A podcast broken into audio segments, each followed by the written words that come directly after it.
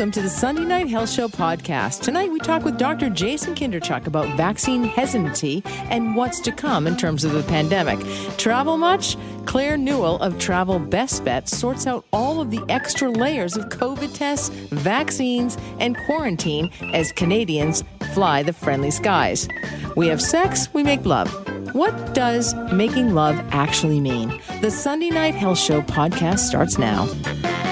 Well, the pandemic, which was predictable and highly preventable, presses on. Good evening and welcome to the Sunday Night Health Show, the show that educates everyone about sexual health, how it relates to overall health, making your relationships the best they can be. I am Maureen McGrath, a registered nurse, nurse continence advisor, sexual health educator, and uh, lately I feel like all things COVID. Good evening, Leo. How are you? Hi, it's good. Oh, it's good to see you. nice again. to I- see you. Yeah. Yeah, I haven't yeah. seen you forever. You're there. You're there in the East Coast with those Red Sox fans. They're like, uh, Went to a Red Sox game. I gotta say, yes, Yeah. it was awesome. Right behind home plate, uh, and it was a night that it was pouring, and uh, they were thinking, is it going to be canceled? Is it going to be rescheduled? And no, no, the uh, did they lose? no, they won. It was an uh, it was an amazing game. Unfortunately. Anyway, um, but anyway, great to see you. Great to have you behind the boards there. As you know, I need all the help I can get tonight on the program. Of course, we always discuss sex, so put those kidlets to bed. And um, we're also going to be talking about travel. that has changed. It has added a whole new level to um, to travel. I'm it's unbelievable out there. I I would say on the roads and in the air. Uh, also going to be talking about rare diseases and uh, what what making love actually means. I might have a prize or two to give away, so stay tuned. I do owe somebody, um, Leo, a, a prize, a book, and I have not forgotten. If you are listening tonight, I promise you, I have not forgotten. I owe two people the diet plan. I will get the nutrition plan. I will get those out to you as well. Um, we've got lots to talk about on the program tonight. Um, but right now, And now, Maureen's Health Headline. And don't forget, if you are ill or um, are not feeling well or have any symptoms at all, you can go and see your doctor virtually or by phone, or maybe you go in to see the doctor if they're fully vaccinated and all their staff as well. Uh, if you want to be a part of the program, the number to call is 1 399 9898. That's 1 399 9898. And you're probably going to want to call this guy. He is the assistant professor of viropatho viral pathogenesis at the Department of Medical Microbiology, University of Manitoba. He studies, fortunately, emerging and re-emerging viruses, including Ebola and COVID-19, and looks like that's going to go on for a while. Dr. Jason Kindrachuk joins me on the line. How are you this evening, Dr. Kindrachuk? Uh, you know what? I am getting ready for five days uh, out out in the wilderness, doing nothing but but fishing and uh, and hanging out the lake. So, Oh, wow, yeah, it- nice. it's certainly, yeah, it, it's it's it's kind of uh, it's needed. Selfishly, will you be back next Sunday? I will be back. Excellent. I will be back. Because while you're in the woods, the world is going to change once again, as it does week to week. It's unbelievable that we are in the position we are in. Uh, It, it was highly preventable, but much like Alberta, um, it was highly predictable. They're they're pulling back on uh, like nobody ever saw that coming. They're pulling back on loosening the restrictions because of the surprise, surprise increase in hospitalizations. I mean, it must be shocking to you to realize that we're in the same position, or, or well, not exactly the same. And that's a question I have for you. A year ago, we did not have a vaccine. We now have a vaccine. People were nervous. When are we going to get a vaccine? It's going to take four years. And all of a sudden, we have a vaccine, and yet half the U.S. is not vaccinated. Um, I, I'm not. I'm not exactly sure what percentage of Canada, but um, is not vaccinated. But in large part due to anti-vaccinations, anti-vaxxers, as well as um, inaccessibility and lack of supply. And so we have a number of um, issues. Can you believe we are where we are? it's it's frustrating, right? So you know, I think the, the the issue is that we kind of we maybe get into this idea of looking at the pandemic as if this is something you know we've seen before with influenza, and, and you know we kind of base our assumptions based on that as far as when it should end and what it should look like. Problem is, is I think very much we are at this point where we have to throw that out the window. Certainly, if we learned anything through COVID, it's that we can't necessarily anticipate what is going to come down the pike uh, within a couple of weeks' time or a couple of months' time. And that's the frustrating part. I think people are getting tired of that aspect. And then, of course, we, we also see the light at the end of the tunnel, which is the vaccines have worked amazingly well. Now we're seeing that, oh, wait a second, we have a contingent of people that do not want to get vaccinated. And we are at that cusp where, you know, that could actually make or break the difference between us being able to get complete control over this or, or be battling this onwards for, for the coming months. So I, I, think you're seeing that with everybody, and, and certainly the, the, frustration is uh, is palpable. Now, now, a year and a half ago, we were frightened. We were sent home. Uh, we were looking at our relationships that, uh, you know, I, my uh, practice increased significantly. People realizing I can't spend 24 7 with this person or these children or my parents or whomever. Um, weddings went on hold and university admissions or, or, staying on campus went on hold. Lives went on hold. People were afraid. They were scared. They were hoping for a cure, uh, a treatment. It uh, and and really that was unknown at that time. And then this was politicized. How much do you think uh, politics have played a role in uh, this pandemic? Uh, stop, you know, preventing the progression where we can get back to a normal life.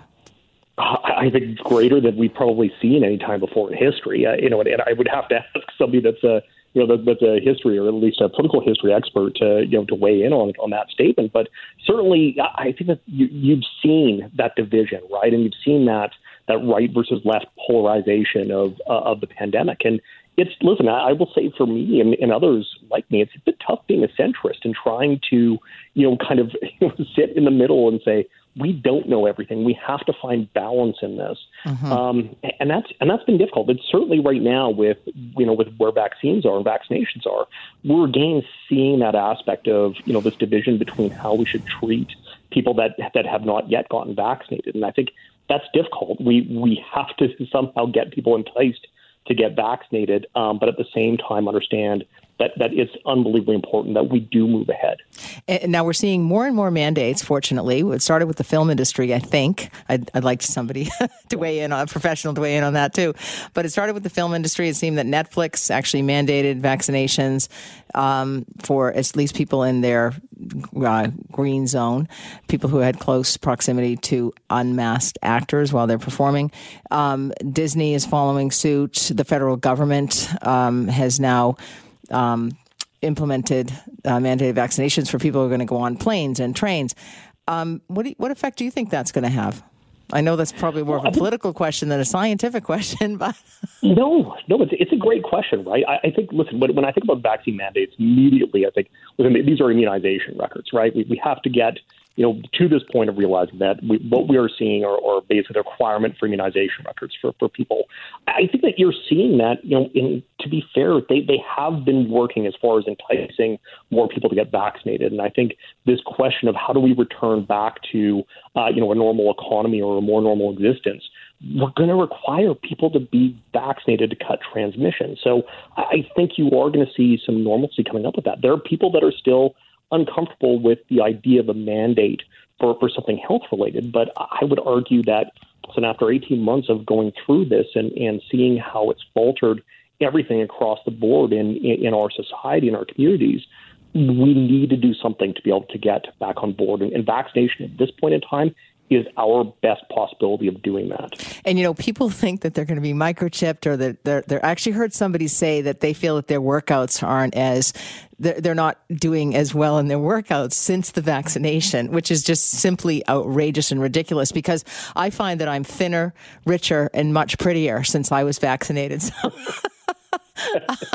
you know, it's time to let people know that there is a positive side to these vaccinations. I mean, why is this so negative? Most people go to traditional school. There are people who are homeschooled, but, you know, people need to have a series of vaccinations before they can actually yeah. uh, go to school. And I mean, look at the chicken pox, you know, highly transmissible. Yeah. And this is how transmissible this is. If you're somebody out there who's hesitant to get the vaccination, I would love to hear from you. The number to call is 1 399 9898. Or, or if you're frustrated out there about how the pandemic is going, I mean, I'm frustrated, I have to say. I'm a fairly patient person. But I mean, I just cannot believe where, where, where we're at. And I know that the the U.S., which has way more people than we do, but you know sometimes we can see we're in a better state, but some of the states down there, Mississippi, uh, Tennessee, Louisiana. Alabama, you know, they're having teenagers in their ICUs. There, I think it, uh, I heard uh, recently in the last day or two that um, there are no ICU beds left for pediatrics for children, and so you have to wait for a child to die in the ICU uh, in order for your child to be admitted to the ICU because there are so many uh, children in ICUs and dying with this. I mean, it's outrageous. Well, and I think part of the reality is that, that we're coming, you know, I guess maybe becoming a little bit more uh, comfortable with now is that initially in this pandemic, we saw this as being very much skewed towards people that were elderly or people that had a number of underlying health issues. The reality is that no, the fact is this virus, if you give it the opportunity to transmit across a very wide range of people, it will make many people sick. Perhaps younger people, far lower rate, but you can still see severe disease in those younger age groups. And as you get more people infected, those numbers are going to go up. And I think that's the difficulty is we, we have to somehow change what the original narrative was so that, you know, there is an understanding that no, those things that we thought were correct or people believed were correct actually were not. So it, it's difficult. It, it, it certainly is. It's angering and frustrating uh, and tear jerking on a daily basis to, to, to see the news coming out of the U.S. and, and certainly across the globe, um, and knowing that we are we are going to see some you know aspect of, of this fourth wave here. I don't think we know what it's going to look like yet.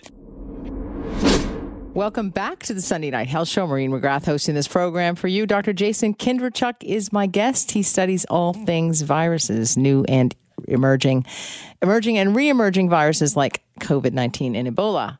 Dr. Kindrachuk, thanks for staying on the line. We have some callers here. I've got James from Nanaimo, British Columbia on the line. Good evening, James. Good evening. How are you? Good, thank you. Good. Did you have a question or a comment? Uh, yeah, I'm. Well, basically, I, I haven't got the vaccine yet, and uh, and the main reason is just because it's it's so new. Like we don't know the long term effects, and the chances of me getting sick from COVID are relatively small. And how old are you, James? If you don't mind my asking. I'm 37. Do you have any underlying health conditions? Not really. No. Do, do you wear a mask wherever you go? Are you going? Are you mingling with the public? Um, for the most part, not really. No. Okay, uh, Dr. Kindrachuk, um, let's. What What are your comments on the vaccine is new? Yeah, a couple couple things, right? So certainly for mRNA vaccines, uh, you know, we know that they've been in development for for a couple of decades. There's been multiple clinical trials going back to uh, you know to, to well past the the prior ten years. So we know that certainly the technology is not new. For these vaccines, the other thing we need to keep in mind is that when we look at adverse events for vaccines, adverse events, and certainly any sort of severe adverse events, occur within the first two months of vaccination. We don't see long lasting adverse events in, in vaccines. This is one of the, I think, one of the fallacies that comes up when we think about this is that there are these long term or lifelong potential effects of vaccines. And that hasn't been the case historically.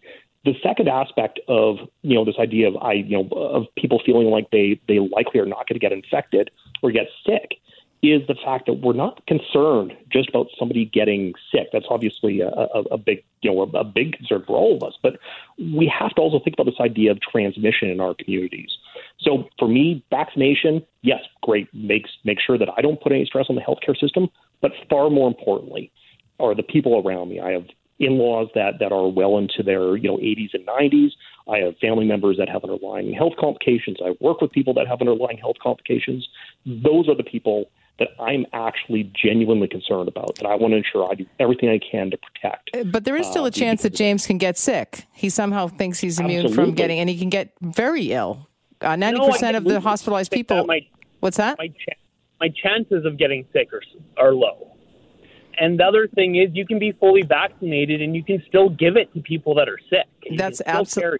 That's absolutely correct. But let me just ask you this question, James. I, I know of a guy who is 46. He's a little bit older than you are, yep. and he fully vaccinated, and he had a positive test, and then he had a positive uh, PCR test, two negative PCR tests uh, one negative rapid test. A couple days later, he started no symptoms. A couple days later, started to get sick. Then got a positive test the next day. He is really ill and, and it's unusual that somebody's fully vaccinated. But you know he's pretty sick like he's got the flu. He's not hospitalized but it's the unvaccinated 90% of unvaccinated. This virus is so random people don't even know where they're getting it from. Was that a fair statement dr kindrachuk? And then we want to go to amanda in maple ridge. Uh, one hundred percent, and I think look at the the age groups and demographics for people that ended up in the hospital during the third wave.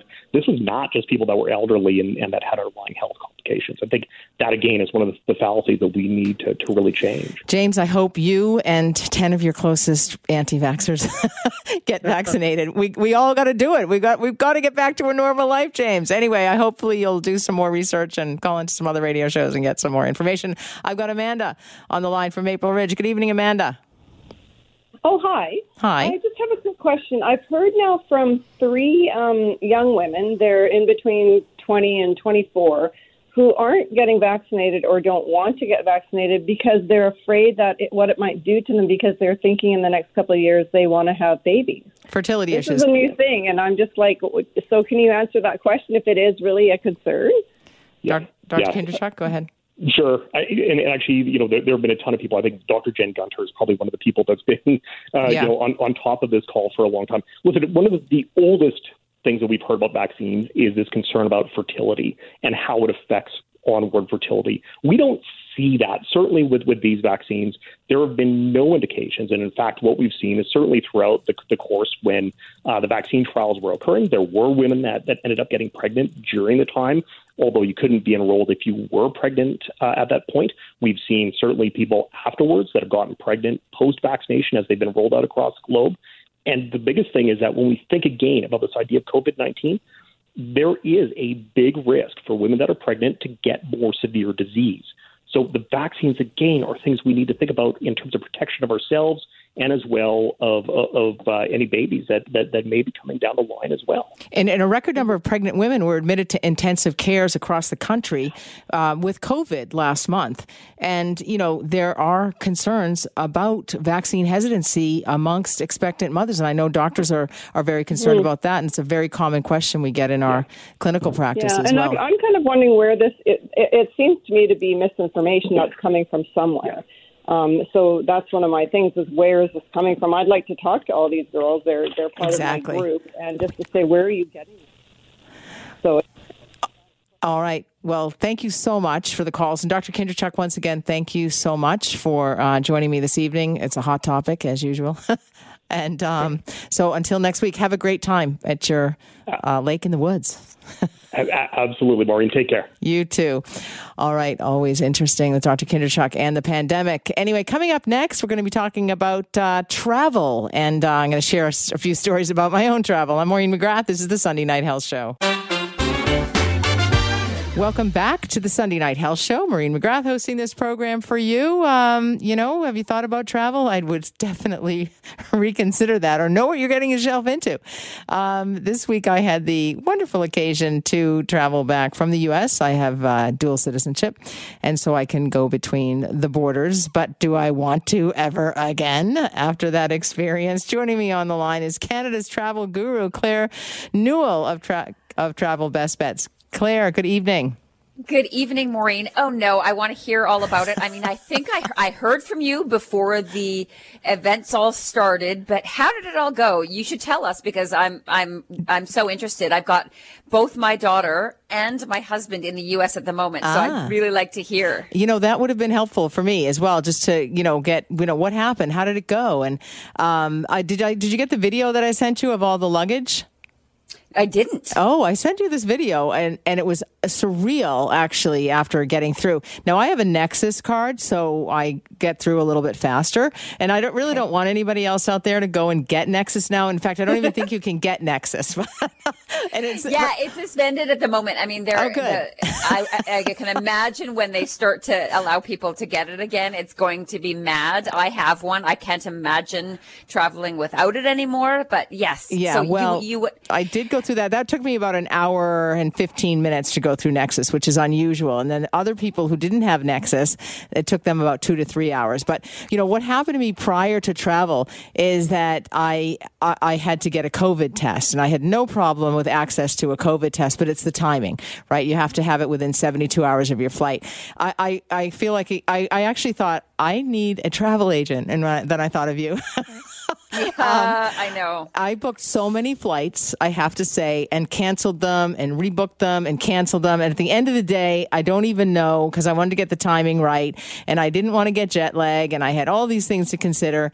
And I ended up flying to Toronto, uh, very in a, you know, I flew first class, which is a false Nice. economy for me, um, because I knew, and then I stayed in Toronto because I didn't want to get jet lag, and nonetheless, the the we were late getting out of Boston.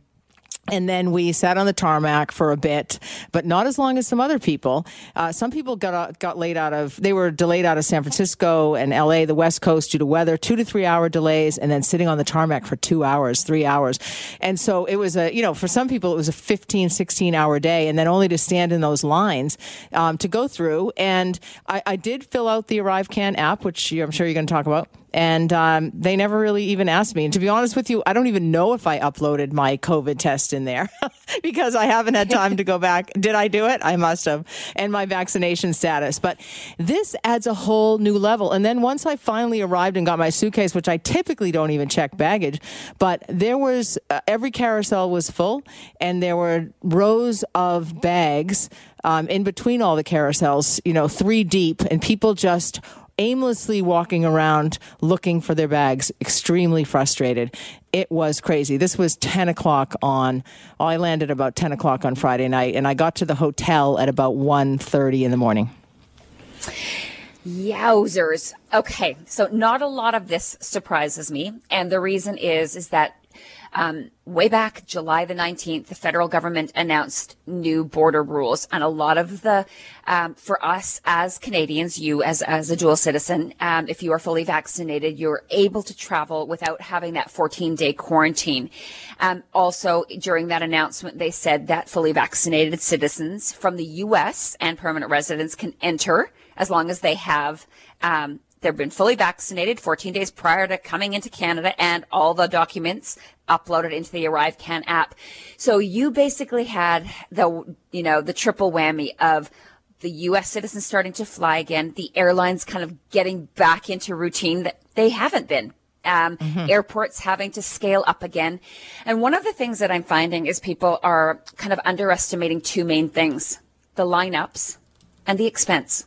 So um, the COVID expense, um, that the layers that it adds on for the pre-flight testing is quite substantial, and I don't think people realize just how much it costs. So, first of all, going to the U.S., you do not need to prove that you're vaccinated at the moment, but you do need to have a COVID test, and that can be an antigen test, which actually is the cheaper of the of the tests. There's antigen, which are the really quick ones. You can get a, a test result back like literally in under an hour. And then there's the PCR and the PCR test, as well as the proof of vaccination. It's what's going to get you back into Canada and allow you to bypass that 14 day quarantine, which everybody wants to do. I mean, why would you even want to travel if you had to quarantine? So if you're unvaccinated or you're partially vaccinated and you want to come back into Canada, there's no changes. You still have to have the pre-flight test, an on arrival test once you land in Canada, a day eight test, and you have to quarantine for 14 days. It's hideous. And now that was the thing. You still have to have a quarantine plan, though. Like I would have had to have a quarantine plan, and that was my question to you. If I go through Yes. Toronto, and I thought of this in the middle of the night after I rebooked it for the 88th time. Um, oh my gosh, are they going to realize that I'm going to Vancouver, and are they going to potentially quarantine me in Toronto? And do I have to have a quarantine plan? So initially, I'd booked two separate flights, two separate legs of the journey, and then I switched it back that next morning to one flight, which is why I was forced to um, go to fly first class, which didn't help my jet lag at all. I want to say, so don't even think about it. yeah, and so this is a, your your questions were so good because um, right now no question is a silly question. Your question is, I'm being asked all the time. If I'm flying back to Canada, but my ultimate destination is say Vancouver, like yours was, and you were going through Toronto, can you do the layover? Well, luckily you were actually clearing customs in Toronto. So once you were through, you were fine um, because you had your PCR tests and you did have everything filled out and in ArriveCan. And I know you're not sure if you uploaded everything, but that is one of the things that a lot of people are, um, you know, being denied the exemption of the 14 day quarantine and told that they have to go home and quarantine is because of the fact that they don't have everything uploaded into the ArriveCan app. So even if you think no one's going to look at it, make sure you do it. Um, an example, uh, my husband and daughter both did antigen tests when they were flying to the U.S. Um, my sorry, my my daughter was actually crossing the land border, which you cannot normally do. She mm-hmm. is uh, uh, got a student visa. They never looked at her antigen test um, my husband was, you know, once he had gone through and checked in and was waiting in the airport, he said, no one asked me so far for my test result. Mm-hmm. However, they did ask him when he was getting on board the flight. So right. I know it, you that's know, that's the thing. You. you just have to do it all. That's when they ask you. Yeah. That's right. Yeah, I, which I didn't it's realize very that. confusing for people. I didn't realize that either. I, and I just have an innate fear of authority, probably from going to parochial schools. and so when when the woman at the uh, uh, the airline asked me, she was saying, "Do you have your PCR test? Do you have your PCR?" Test? And I was just saying, uh, "Do I? No, my bags aren't labeled." I was so nervous, and she's like, "No, do you have your PCR test?" I just wasn't expecting the airline to ask me the PCR test. Do you have any travel stories out there? If you do, give me a call. Are you afraid to travel? I don't blame you. 1 399 9898. Call in with your questions for Claire Newell, our, our travel expert and Canada's travel guru of Travel Best Bets. Um, so now, what are your thoughts on? I, I will say, I just want to say one more thing. It does add, I'm a seasoned traveler. I travel for work. I have traveled extensively. I fall asleep on planes. Uh, you know, I, I, have to say I was attracted to the the lie flat beds, which is why you know I did the final booking yes. on on a lie flat bed. But it, you know, it's complete waste because I can fall asleep sitting up in coach, no problem. I can sleep anywhere. I love sleep, value it tremendously, and I'm really good at it. Um, but um, I will say that this has added a whole new level to travel. And, you know, in the midst of it, like I have another uh, flight booked a little bit down the road, and I've already gotten a your travel has been changed. You know, we have changed your flight. And it's like, you know, they're changing my flight. That changes the COVID test. You know, I mean, it, you know, potentially if I get a notice, a notification. So, how difficult is travel going to be, and what's the impact of the federal government uh, mandating uh, vaccinations for people on trains, planes, and automobiles? No, buses, I guess. Yeah, well, hey, if they're commercial, that's coming, I would suspect. And it's so interesting. I, I, wasn't surprised by Transport Canada making that announcement. It was kind of slim on details. I think they will have to address a few things, but this is coming. I mean, this is coming by October and, uh, you know, they, they have said all passengers, air, rail, and cruise um, what I think they're going to have to address is um, what will people who are medically ineligible for mm-hmm. the for the vaccination. How will that be addressed, as well as children under 12 because they cannot be vaccinated? But I think they will just simply have to do a COVID test prior to travel, like so many other. You know, the the, the golden ticket seems to be having a vaccine. It makes it easier. It makes it less costly, uh, less hoops to go through. Um, because what I'm finding now is even hotels. Uh, this just happened. Uh, hotels and popular destinations are now mandating that hotel guests either show proof of vaccination status or a recent negative COVID-19 test. Um, beginning uh, just this coming week, August 16th, Puerto Rico is going to implement those rules. Earlier this month, Mazatlan, Mexico, began requiring the same. So what I'm recommending is that travelers check hotel requirements before booking. Just last week, we heard that United Airlines is the first major U.S. airline to require all of its employees to be vaccinated against COVID-19. Will that mean that they will eventually make their passengers? I'm not really sure, but we know here in Canada, if you want to travel, all passengers will need uh, to be vaccinated. And you, it, it's not like you can't travel without being vaccinated. It just means you're going to have to quarantine or you're going to have to pay for COVID tests, mm-hmm. and it, it's quite cumbersome for that very reason and, and the, the reasons you mentioned, because you are a seasoned traveler and you, you yourself are, are kind of, kind of, I guess, overwhelmed. I am too by all of it. I travel for work and I've, uh, it's kind of my life and I'm finding that I'm kind of overwhelmed making sure that my daughter has everything she needs, my husband, my son, and, and my first flight won't be until September, uh, when I'm going to the U.S but I, there's all these added layers. I'm trying to figure out where I can get my PCR test and where I can know, help you with that. yeah. and so I'm, you know, I've, I've kind of figured it out, but it's so hard for someone who's seasoned like yourself and myself.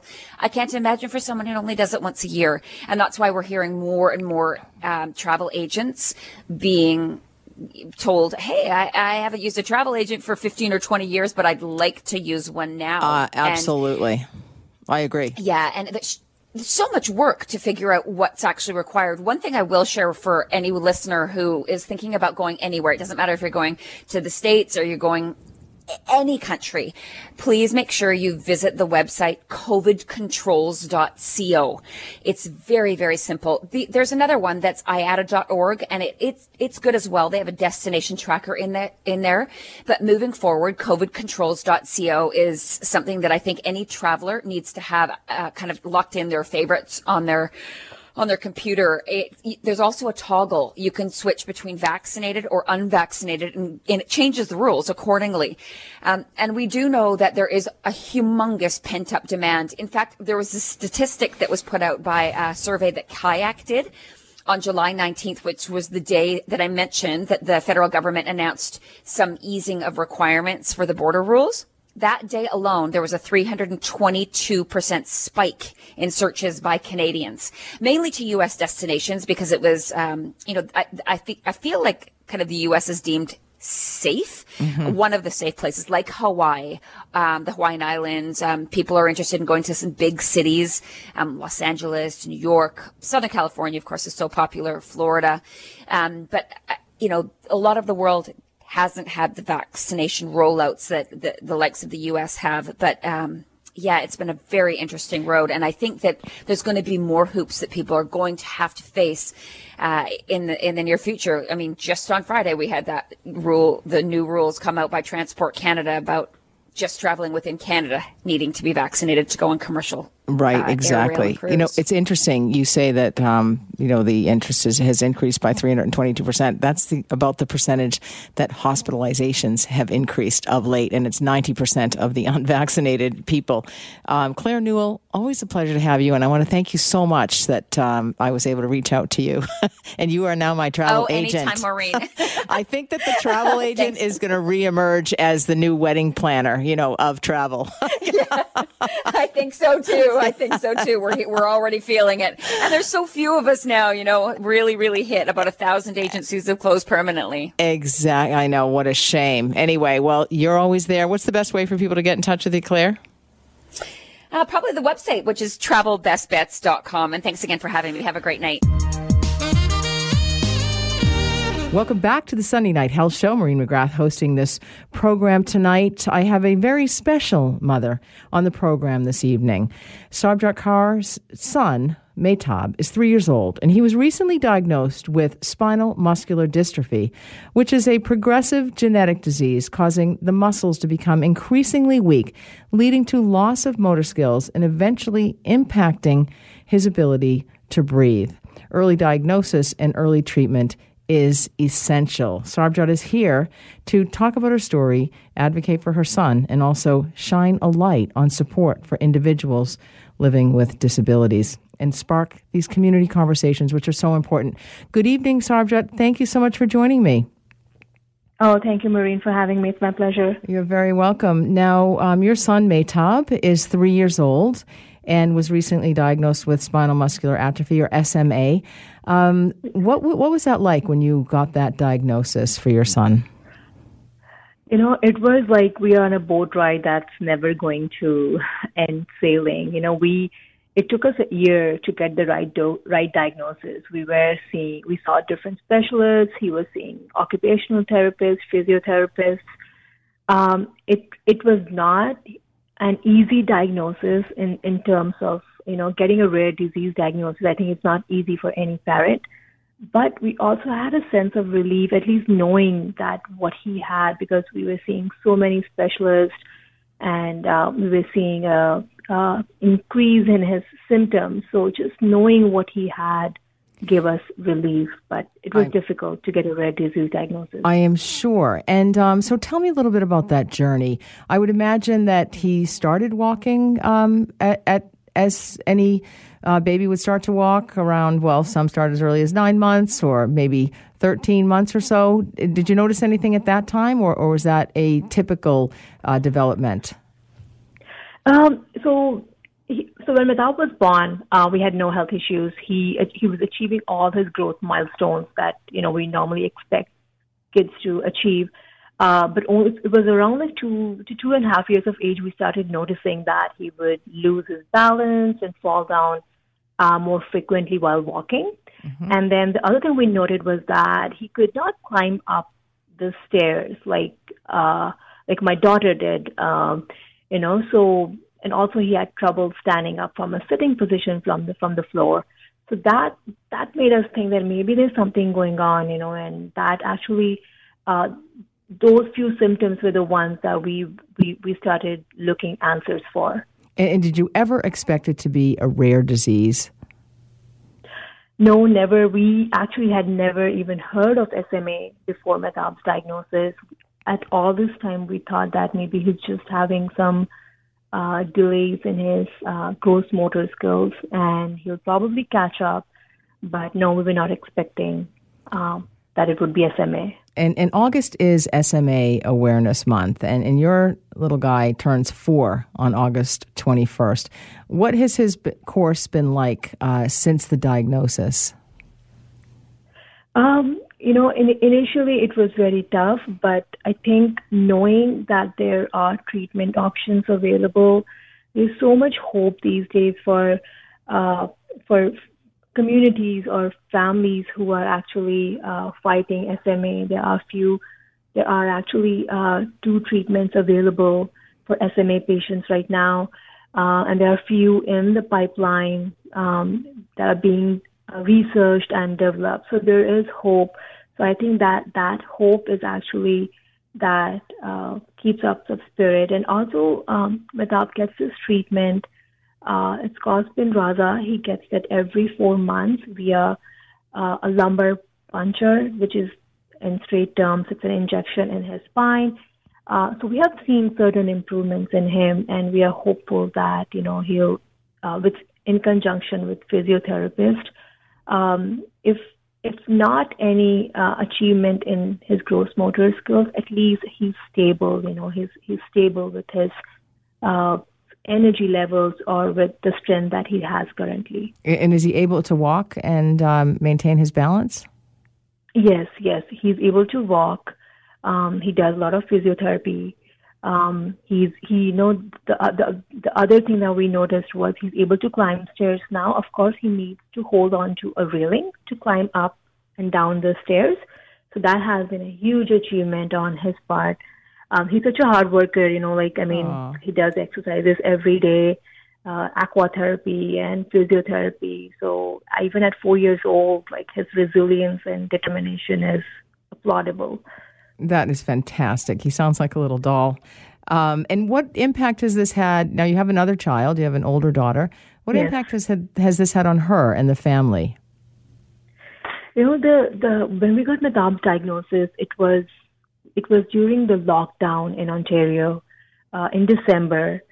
So, you know, in addition to getting a rare disease diagnosis, plus, you know, living in this pandemic situation mm-hmm. where, uh, like she was, she was doing um, online school that wasn't helping her because she's just seven years old, right? So mm-hmm. she, I mean, her um, interaction with other kids was very limited because of this whole lockdown, and then uh, with Mehtab, we were in and out of the hospital, so her anxiety levels were really up, you know. And I think with any rare disease, uh, parent, if you have another child, it's it's it's that balancing piece because you also don't want to because she has her own needs, right? So we have to manage her needs as well. She's just she's still a kid as well. So that balancing part can be challenging at times, you know, like for example, Mehtab has so many appointments and um, you know, like both me and my husband work full time. So Right. and balancing my daughter's needs. So that balancing part is challenging at times. I'm sure it can be difficult, but I, I think, and correct me if I'm wrong, that it also teaches compassion in in It children at, at an early age, and and and sometimes, um, well, you know, to quote you uh, so powerfully, um, when we were talking earlier, you said that acceptance starts at home, um, because there can be uh, issues with um, for people who have diseases, never chronic conditions, or especially rare diseases. Um, so if somebody uh, had a child who's listening out there and, and just got a rare disease diagnosis for them or was, was dealing with um, a chronic condition, what would you say to them? You know, I, as you mentioned, you know, I believe in one thing that that acceptance begins at home, right?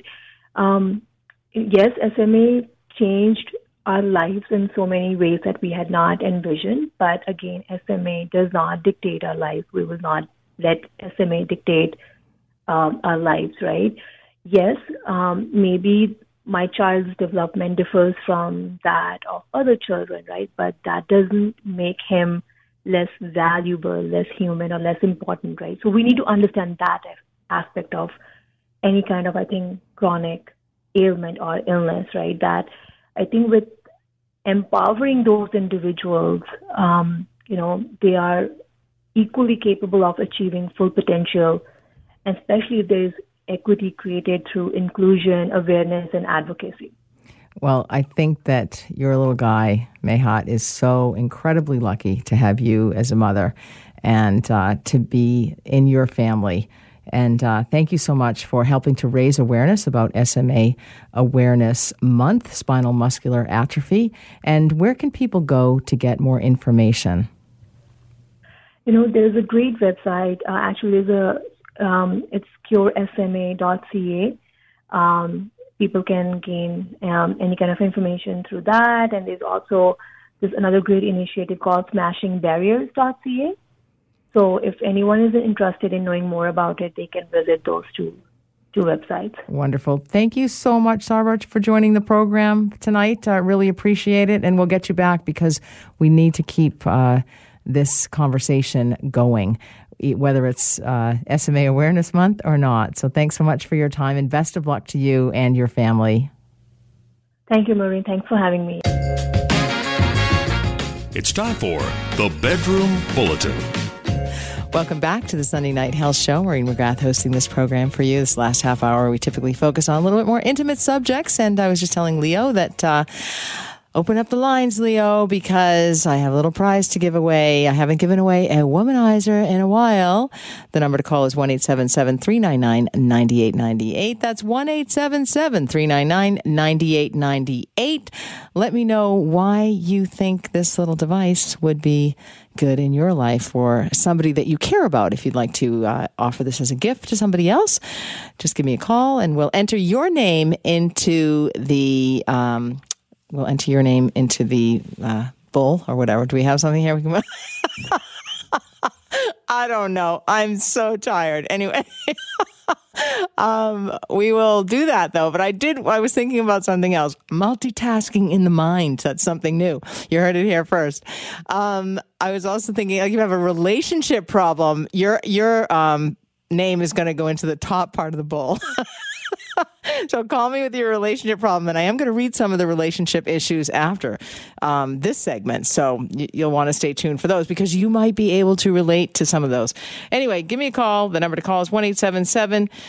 399 9898. And you often hear, um, you know, when we talk about being intimate with somebody, we talk about whether we had sex with them or whether we made love with them. And, and you know, sometimes I, I can hear those long married couples out there thinking sometimes we have sex and sometimes we make love. And, um, you know, but what does it really mean to make love? And, and how can you have more passionate sex? Um, you know, and doesn't mean like if you're having sex, it doesn't doesn't mean that you're not actually making love. Um, but all of this, quite frankly, is uh, semantics. But there is a certain connotation when we talk about people making love as opposed to having sex. But, but what is the difference? And, and does it actually matter? Um, because, you know, making love is, is another way of saying, you know, having sex. Um, but making love seems to be the more intimate. It seems to be the more romantic. It even seems to be the more spiritual. Um, and, and so it's also used because people don't like to say the word sex. Okay. They think that the term sex is crass or, or dirty or unappealing. Yet, you know, so many people have sex, make love, uh, want to have sex, desire sex, um, and so you know it's really it's really silly. But the term making love uh, likely arose out of the idea of this traditional courtship um, uh, from you know uh, so that people can be more comfortable. I have betty on the line from red deer alberta. Good evening betty. Hi, how are you doing tonight, Maureen? i'm doing very well thanks betty. How are you? Can't Oh, wait to go to bed though Yeah. I know it's been a really long week, hasn't it? uh, you have no idea Just kind of interested in your little product there. I, I'm uh, I'm single at the moment, and uh, I'm just uh, needing a little pleasure in my life. So. Yeah, you know, sounds great. And, you know, you bring up a good point. Well, something I was thinking about earlier in the day was that, you know, the womanizer is a great device and, um, you know, it's a clitoral stimulation device. But, you know, being with somebody, I mean, it's a great replacement. And sometimes, you know, you want your womanizer and not your womanizer. Or sometimes, you know, you'd rather just a little afternoon delight or whatever. But other times we want to be with somebody. Um, but it doesn't necessarily replace that that intimacy, that connection. We're definitely going to put your name in the bowl, Betty. I really appreciate in the proverbial bowl. Um, I really appreciate you calling in for the show, and I I do hope you meet somebody if that's what you would like. Oh, thank you. You have yourself a good night. You're doing an awesome job. Oh, you're sweet. Thank you so much. All Okay, right. you take care. You too. Okay. Do we have Una on the line from? No? No, but we do have the, the callers lined up there. Um, anyway, whether you make love or uh, have sex, it is really about the intention behind the sex. Some people do think lovemaking is considered to be deeper, um, more spiritual, that connection. Um, but but really, the difference is subjective because you can make love or have sex and basically feel the exact same um, about somebody. As I said, it is about semantics. However, if you feel someone is just having sex with you versus making love with you, I thought I'd give you a few little signs as to um, signs that are related to you know having a little bit more optimism that somebody is actually making love to you versus just having sex with you, if you will. I don't like that word just, but nonetheless, I just used it. Um, so if somebody initiates sex after an emotionally connective experience or a conversation, chances are they might be making love to you. Um, if there's intense eye contact throughout the sex, although to be honest with you, that can happen with, you know, if you're friends with benefits or making love with somebody. Uh, it can be just a new relationship or somebody that, you know, really turns you on, but you don't want to um, in fact, I was thinking about that. Uh, I somebody I was thinking about that I was in a relationship before, and I thought, you know, it was, it was great. It was, uh, you know, it was a lot of chemistry. I mean, it, you know, it was um, very sexually charged. But did I want to spend the rest of my life with him? No. anyway, that was different. So, um, you know, in making love, there's a lot of kissing before, during, and after. Um, these, the, some, the partner may hold you very close, um, but you may not have a partner like our previous caller who called in. And so, if you would like a chance to win the womanizer, the clitoral stimulation device, which is um, as good a replacement for somebody as, as anything I can think of, and it's a $200 value, the number to call is one eight seven seven three nine nine ninety eight ninety eight. 399 9898 right, we will put your name in the proverbial bowl. Um, but if some people who are making love to you are gentle and affectionate, especially with how they caress you or how they touch you, chances are you are being made love to. Um, and of course, if there's a lot of touch beyond the genitals, uh, you know, for example, if they intertwine their fingers with yours, or they kiss your shoulders, or they rub your back uh, during intimate during intimacy or during sex, the chances are good that that is making love. And you know, it's not about them; it's about you, and that's mutual. And so, if you're spending time together and you're trying to make the other person feel good, that's actually a very good sign that um, somebody is actually making love to you. I just wanted to read an email. Dear Maureen, do I have to call in to win the womanizer? I'm too shy and I'm afraid somebody is going to recognize my voice. My boyfriend and I of 10 years just broke up. I'm desperately lonely is it possible to put my name in the proverbial bowl?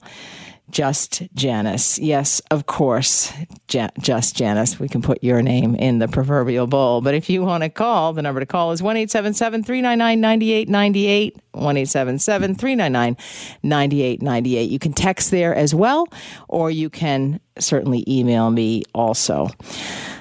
So, um, let's just say if your sex is a little bit more romantic, if they talk about that they say they love you during sex and cuddle with you afterward versus withdraw um, or just leave, um, chances are uh, you are being um, you're with somebody who's making love to you. But if you want to learn how to make love more passionately, it is a great idea to connect with your partner prior to sex. And because to be totally honest with you, especially if you're in a long term relationship, making love starts long before you get into the bedroom.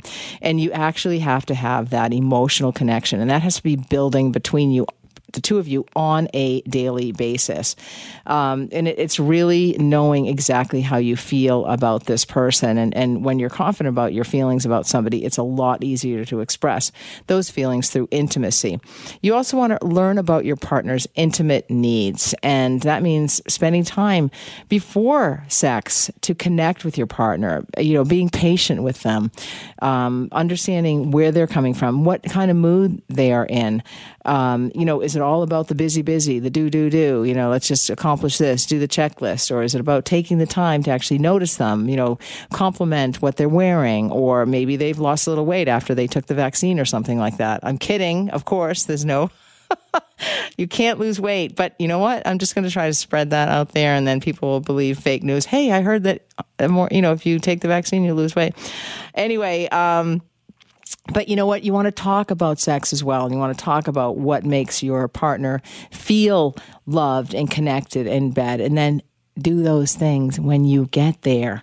And, you know, learn what they find romantic. It's not about what you find romantic, really. It's about what they find romantic. And sometimes we just have to get outside of ourselves. We have Les from Calgary, Alberta on the line. Good evening, Les. Good evening. Thank you uh, for a great show. Thank you. Um, I mean, I'm you're a little- welcome.